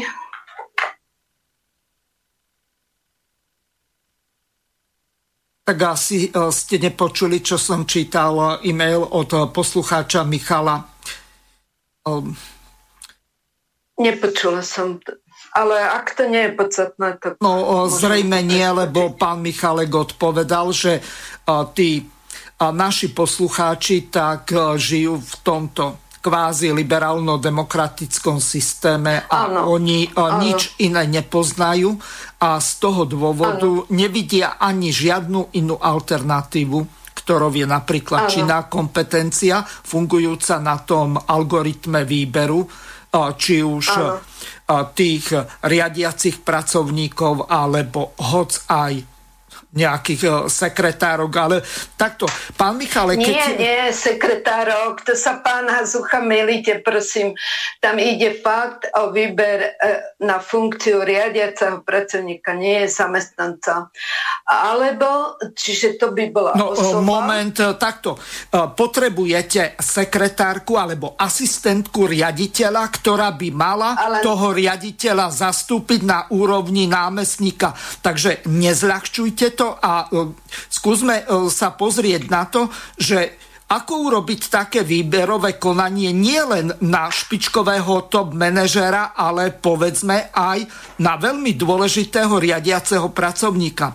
Ja som sa pána no Michaleka ja som chcel... Nehovorila, ja som nehovorila o top špičkovom manažerovi. Ja som hovorila o každom riadiacom pracovníkovi a keď som dala aj poslucháčom otázku, tak som povedala, že predstavte si, či poznáte e, riaditeľ riaditeľa, vedúceho alebo svojho šefa, čiže aj nejakého majstra v skupine.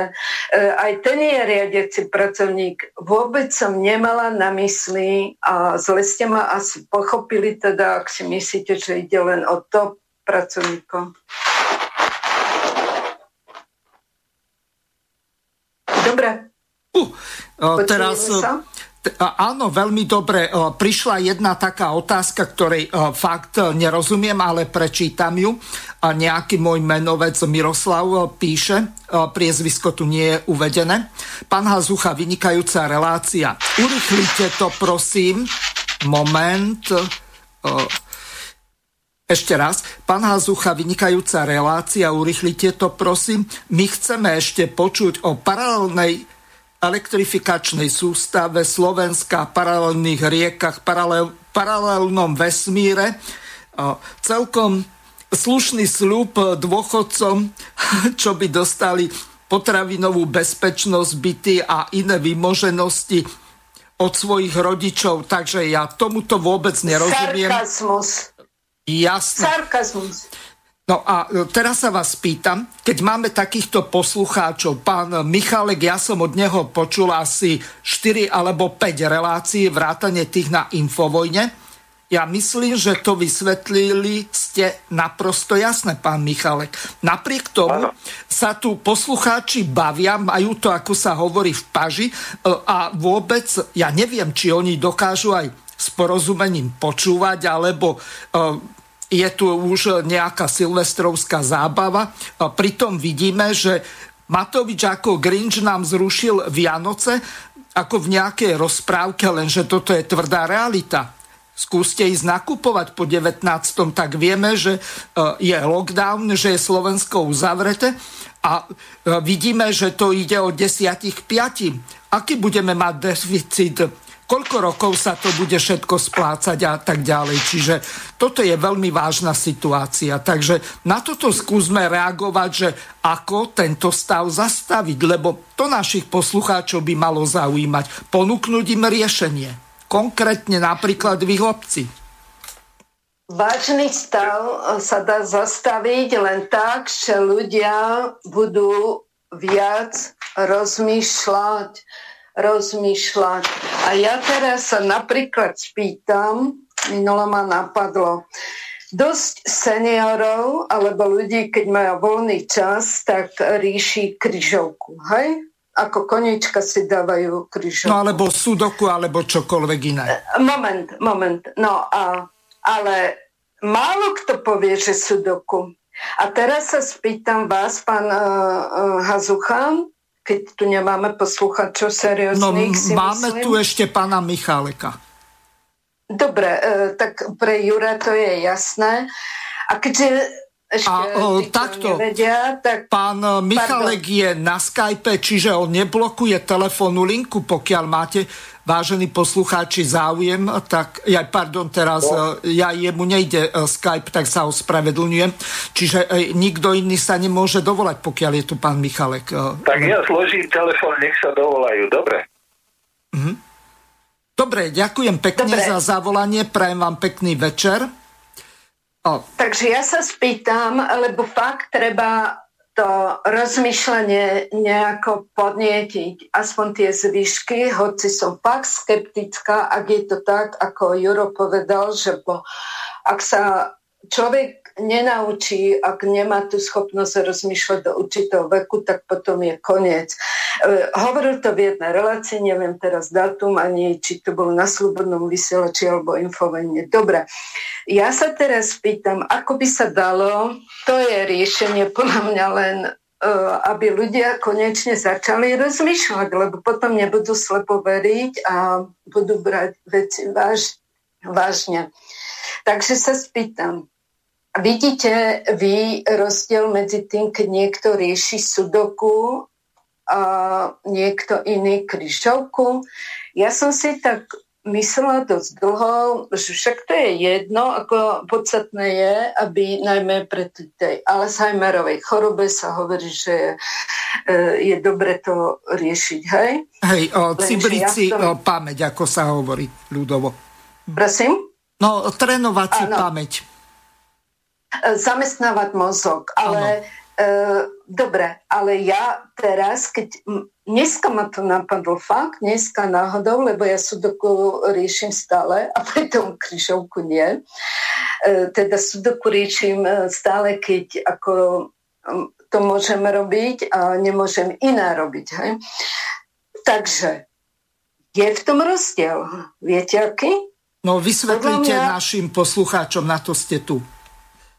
No, podľa mňa tá krížovka je fakt len o pamäti. A keď niekto si nepamätá tie výrazy, ktoré už niekde predtým iné krížovke použil, tak má nejakú príručku, encyklopédiu, tam si to vyhľadá a potom si to zapamätá, alebo si urobí zoznam. Skladka je to v pamäti. Koľko to je v kryžovka logiky? No, minimum. No, je tam nejaká logika, lebo e, riadky a stropce a tak, ako začne a tak. Trošku logiky tam je. Ale podľa mňa v sudoku je jasná logika. Tam není o pamäti až tak. Tam je zase minimum pamäti a maximum logiky. Takže to je ten rozdiel. Mm-hmm. Máme ďalšiu otázku, alebo skôr konštatovanie od poslucháčky e, Zuzany. Píše nám, dobrý večer, prajem. Rómovia nemajú žiaden lockdown. Robia bordel a roznášajú koronu z Anglicka na Slovensko. Čo sa s tým dá robiť? S pozdravom Zuzana. E, Zuzane sa spýtam, ako to súvisí s témou tejto relácie.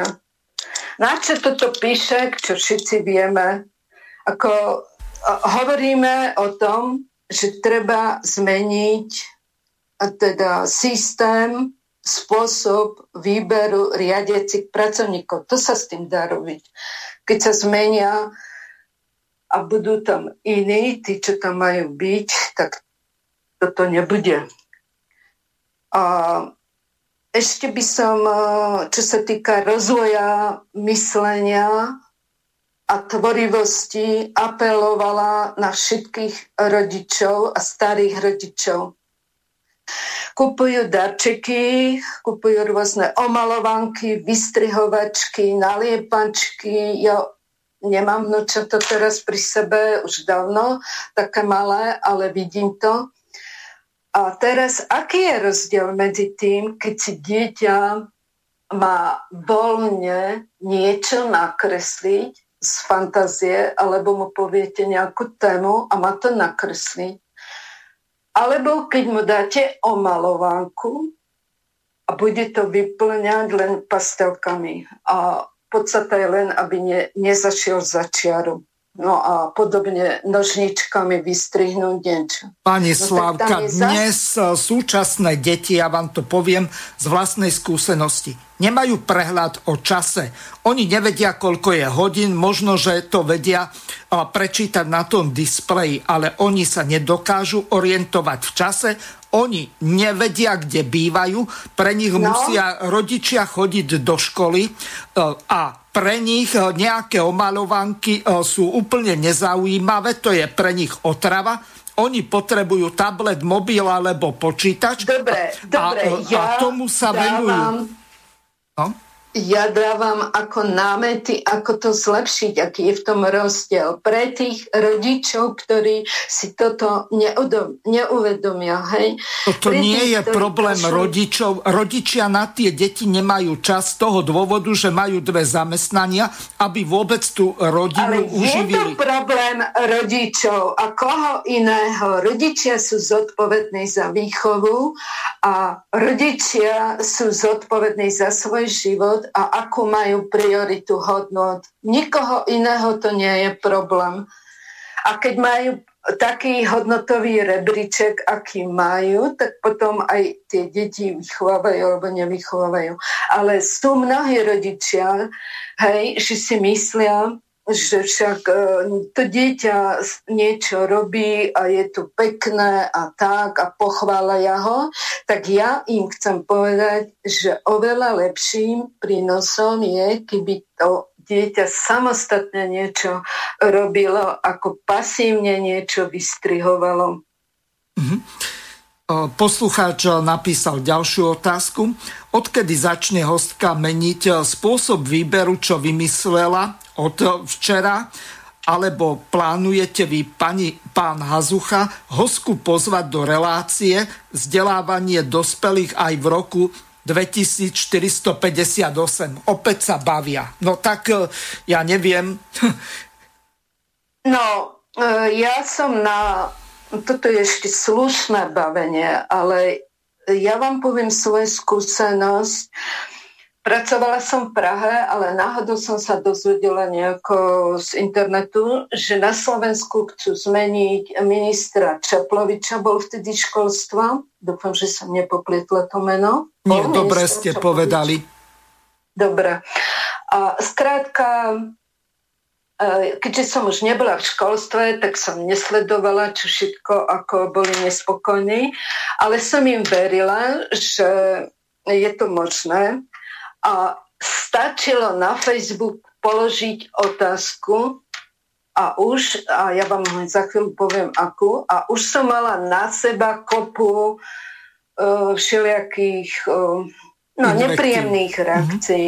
Áno. Ja, áno, invektív, ale veľmi nepríjemných. A keďže mi to písalo v skupine, ako ďalej, učiteľ, tam som s nimi komunikovala. Čiže nie učiteľ, alebo dvaja učiteľia založili túto skupinu ešte v roku nejakých 2000, možno 5. A sa to odohrávalo a teraz ja som v tej skupine len sa spýtala, dobre, nechcete Čaploviča. A podľa akých kritérií chcete, aby bol zvolený a Nový minister, minister nie je volený, minister je dosadzovaný moment, tou politickou moment. stranou, ja ktorá má... Bežných Áno. Ja som sa pýtala bežných ľudí a ja som nechcela konštatovať to zle, čo vy stále konštatujete. No nie, ale zle. zase ja nemôžeme ich... byť otrhnutí od reality a musíme vnímať, ale aký môžeme, je politický ale systém. Ale vy to trošku, pán Hazucha, prekrúcate, pretože ja som sa to pýtala učiteľov, podľa akých kritérií by ste chceli, aby bol uh, dosadený nový uh, minister, hej? Pretože oni si môžu predsa, majú svoje tiež e, nejaké organizácie a odbory a čo ja viem čo, kde môžu navrhnúť e, tie kritéria, aby ten nový minister bol lepší, aby sa nedopúšťal takých chyb, aby bol viac kontrolovaný alebo podobne. Hej. Skrátka, ja som len im položila, podľa akých kritérií chcete, aby bol zvolený nový minister ja som nedostala ani jednu odpoveď na otázku. Ja som len dostávala, že každý bude lepší ako Čaplovič. Každý iný bude lepší. Zhruba takéto odpovede. No ale, uh, a toto... Ja vám to poviem toto, inak. Ja docenta Dušana Čaploviča, doktora vied, poznám 20 rokov, alebo možno 25. Archeológiu nám prednášal. Ja si na neho pamätám. Niekoľkokrát som sa s ním stretol. Je to vynikajúci človek a vynikajúci odborník. Ale ak sa dostane na to ministerstvo, ktoré neovláda on, ale nejaké lobistické skupiny v pozadí a tak neurobíte nič. Výborne ste to povedali, ale potom, keď tam nemohol nič urobiť, tak ja na jeho mieste by som odtiaľ odišla, alebo by som to aj, videla vopred, aj odišiel, vopred. aj odišiel. E, dobre, no až pod tlakom a, a tak ďalej. On neodišiel len tak. Ale teraz ja vám poviem osobnú skúsenosť. Keď som učila matematiku a podstatné um, a najmä možno v matematike je motivovať žiakov. Hej? Nie ich len akože prednášať, ale motivovať. A teda rôzne motivačné metódy sme robili s docentom Hejným. Hejný je veľmi známe meno, hej? A no, možno pre matematikárov, áno. Mhm na prírodovedeckej fakulte, mňa učila ako vysokoškolačku, potom som mu bola kolegyňa, keď som učila na fakulte, som bola asistentkou. A jednoducho potom som učila na stredných školách a spolupracovali sme. Až dosť veci sme museli urobiť cez prázdniny, pretože nám nedali voľno, pretože nám neumožňovali spolupracovať a tak ďalej. Ako celej skupine, to nie je len nám dvom, hej. A keď on sa stal po 89. námestníkom školstva, a ja som už školstve vtedy nebola, tak ja som žasla od radosti, som bola celá bez seba, že konečne to bude fajn pre učiteľov. Keď on tam je, tak už im to bude umožnené. No a teraz sa diali tie hrozné veci, čo sa diali a ja som si myslela, že on ako to nemohol zmeniť. A mala som ho raz uh, možnosť stretnúť v Banskej Bystrici, bola nejaká konferencia, som schválne si vybrala voľnosť práce a išla som tam, aby som sa ho cez prestávku spýtala, ako to bolo. Odtiahli ho pod zámienkou, že má niečo, aby mi nemusel odpovedať na otázku ja som odtedy videla a potom odišiel do Prahy. Jednoducho, ja som bola tak sklamaná, veď on keby naozaj to bola pravda, že musí odísť, tak mi povie, víš čo, prepáč, je mi ľúto, nemám čas, ja ti odpoviem mailom alebo zavolám ti. Ale on nič také nepovedal. On jednoducho flegmaticky odišiel. A toto je nezabudnutelné. A toto je príklad, ako moc mení človeka alebo jeho charakter, ale iba niektorého. Ja som presvedčená, že mňa by nezmenil nič. Uh, máte pravdu. Uh, keď ide schopný človek na nejakú funkciu v tomto systéme, tak v podstate nemá možnosť sa realizovať. A preto je nutné zmeniť spôsob výberu a preto je nutná tá tretia podmienka, ja som povedala, že aby riadiaci pracovník správne e, vykonával svoju funkciu, tak musí splňať všetky tri podmienky. Musí chcieť to robiť, vedieť to robiť a môcť to robiť. No a to za súčasného systému, aj keby dve podmienky boli splnené, tak tá tretia nie. No, to máte pravdu. Poslucháč napísal takže... ďalšiu otázku. Čo konkrétne chce urobiť vaša hostka? Aký konkrétny krok má, chce urobiť zajtra? Ináč pozerajte Angeliku. no ja neviem, ale vidíte, toto je úroveň našich poslucháčov. No tak... Ale áno, áno, bohužiaľ, e, e, treba tých, ktorí nedávajú otázky, a, ale počúvajú, hej, a jednoducho nemajú otázky, pretože um, aj odo mňa, alebo aj od druhých už počuli na túto tému. Jednoducho treba preposielať tento link ďalej a šíriť tú osvetu. To chcem urobiť a budem robiť, pokiaľ budem vládať. Bohužiaľ ten sluch nemám. A ináč, e, ja som napríklad urobila e, to, že som si prenajala v roku asi 91 aulu na Strednej ekonomickej škole v Banskej Bystrici, kde som pozvala Juraja Michaleka, ináč my sa poznáme už od vysokej školy ako vysokoškoláci. Ja som študovala iné, on iné a preto si odtedy týkame a ja ho volám Juro. Takže ja som ho tam pozvala, aby tam mohol prezentovať algoritmus a, a tak ďalej. Ja som tedy investovala svoje peniaze, bola som nezamestnaná a tak ďalej, rozvedená s dvoma deťmi. Ja robím preto fakt všetko, čo môžem. A, ale keď ľudia o tom nevedia, že to existuje, tak uh, nebudú môcť vytvoriť ten tlak. Jediné, podľa mojej logiky, je to šíriť tú osvetu. A preto budem vám vďačná, ak by sa dalo teda pokračovať tejto téme urobiť predtým teda nejakú uh, avizo, že tá relácia bude. Ja som to osobne teraz nikomu nedávala avizo. Ja im to rozpošlem linky na túto reláciu potom. A Dobre. Teda nie.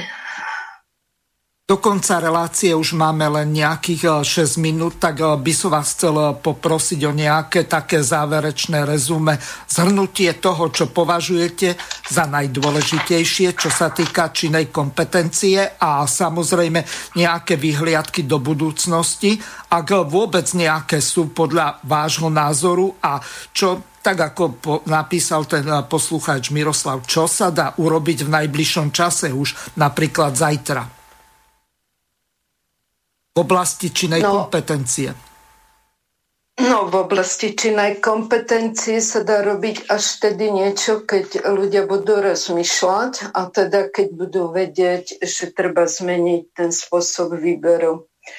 Až potom môže nastúpiť uh, vedúci, teda riadeci pracovníci, ktorí budú čine kompetentní. To je ten rozdiel oproti tej formálnej kompetencii. No dobre, ale... Juro, áno, nech sa Juro, no čo môžem urobiť? Ja fakt, e, čo môžem už zajtra urobiť? Všade, kde mám čas a možnosť, tak sa snažím e, to rozmýšľanie rozvíjať tým, že poukazujem na to, aké neprávne kroky mm, niektorí robia a kde sa môžu dozvedieť, prečo sú neprávne. Ako si zvyšovať právne povedomie. Ja osobne si neviem predstaviť, že by som mala zostať nečinná. Tým pádom, ako na čo žijem? Na čo žijem? Aby som len prežívala každý deň, to, to si ja neviem predstaviť. Takže právne povedomie sa dá zvyšovať a tým pádom sa môžete naučiť argumentovať, byť človekom a nie nejakým otrokom slepo veriť a poslúchať. Toto sa dá robiť. Pokiaľ nájdete e, teda čas a chuť, tak mi píšte na šinaliová zavinač seznam.cz a budeme spoločne nejako šíriť tú osvetu a vytvárať potom ten tlak. Ale jednotlivci to nedokážu, tak ako mne to nedokázal e, ten, čo bol 15.11. a 16.11. s Jurom na námestí Hodžovom, tak to nedokážeme ani uh, inakšie a uh, nechcem prejsť do konfrontácie s, van, s pánom Hazuchom, s vami, ale to, čo ste povedali na úvod, tak to je to mi trošku fakt pililo uši. Napísali, alebo povedali ste tam, ja som si napísala, že je to technokratický model. Áno, ja z, takéto... z filozofického hľadiska je to absolútne Dobre, správne. ale na čo je dobré a na čo je to dobré pre týchto poslucháčov, ktorí e, bežné veci ako nepochopia, tak ich zahltiť takýmito pojmami a, a vysypať to na nich tak ako a ja neviem, ja som dosť vzdelaná aj rozmýšľam, ale technokratický model. Pre mňa je to úplne logický, praktický, životne dôležitý postup. Bodka. Dobre, takže pani doktorka Šináliová, veľmi pekne vám ďakujem za účasť tejto relácii, takisto za kritiku voči mne, voči pánovi Michálekovi, voči našim poslucháčom. Teším sa na ďalšie relácie, pokiaľ budete mať záujem, takisto Môžete prísť aj obaja, ak sa vôbec dokážete dohodnúť s pánom Michalekom byť v tej istej relácii. Ja vám ten vysielací priestor vytvorím. Dokonca som vám navrhol, že za predpokladu, že budete ochotná, schopná spolupracovať s permanentným prípravným výborom, tak máte možnosť vyberať koordinátorov na úrovni regiónov, obci, miest, okresov, čiže tri úrovne. Pokiaľ takýto záujem budete mať, tak môžete byť e, prospešná. Ten systém na základe toho algoritmu je univerzálne použiteľný, čiže za týchto okolností je to možné. Vždy záleží Môžem na ochote. Spýtať? Áno. Môžem sa spýtať, e, ide tam o výber riadiaceho pracovníka? Ide tam o výber koordinátorov. A on, koho bude riadiť ten koordinátor? No, e, tých e, nižšie pod sebou. Čiže... Ale on ich nemá, on ich nemá ako, to sú predsa dobrovoľníci. On ich nemá ako, to si neviem predstaviť teda no, algoritmus na toto. Dobre, ďakujem vám veľmi pekne, lúčim sa s vami a prajem vám a našim poslucháčom príjemný dobrý večer a samozrejme, pokiaľ sa nebudeme počuť, tak aj šťastné a veselé Vianoce. Do počutia. Pán Hazucha, aj ja sa lúčim aj s vami, aj s poslucháčmi a ďakujem za túto možnosť. Bola to moja premiéra. Prepačte, ak som bola um, kritická, ja som dosť taká otvorená, a, uh, ale nemyslela som to vzlom. Uh, a ja nie, nie všetko hneď pochopím, ale dám si to vysvetliť. A čo sa týka spoločnej relácie s Jurom, tak kľudne môže byť, ak je ochotný, tak kľudne. A mohlo to byť aj teraz, ale keďže to dopadlo tak, ako to dopadlo. Tak... Dobre, Dobre ďakujem vám. Čas sa naplnil. Lúčim sa s vami do počutia. Vysielací čas dnešnej relácie veľmi rýchlo uplynul, tak sa s vami zo štúdia Banska Bystrica Juh lúči moderátor a zúkar Miroslav Hazucha, ktorý vás touto reláciou sprevádzal. Vážené poslucháčky a poslucháči, budeme veľmi radi, ak nám zachováte nielen priazeň, ale ak nám aj napíšete podnety a návrhy na zlepšenie relácie, lebo bez spätnej väzby nebudeme vedieť relácie zlepšovať, za čo vám vopred veľmi pekne ďakujem. Do počutia. Táto relácia vznikla za podpory dobrovoľných príspevkov našich poslucháčov. I ty sa k ním môžeš pridať. Viac informácií nájdeš na www.slobodnyvysielac.sk Ďakujeme.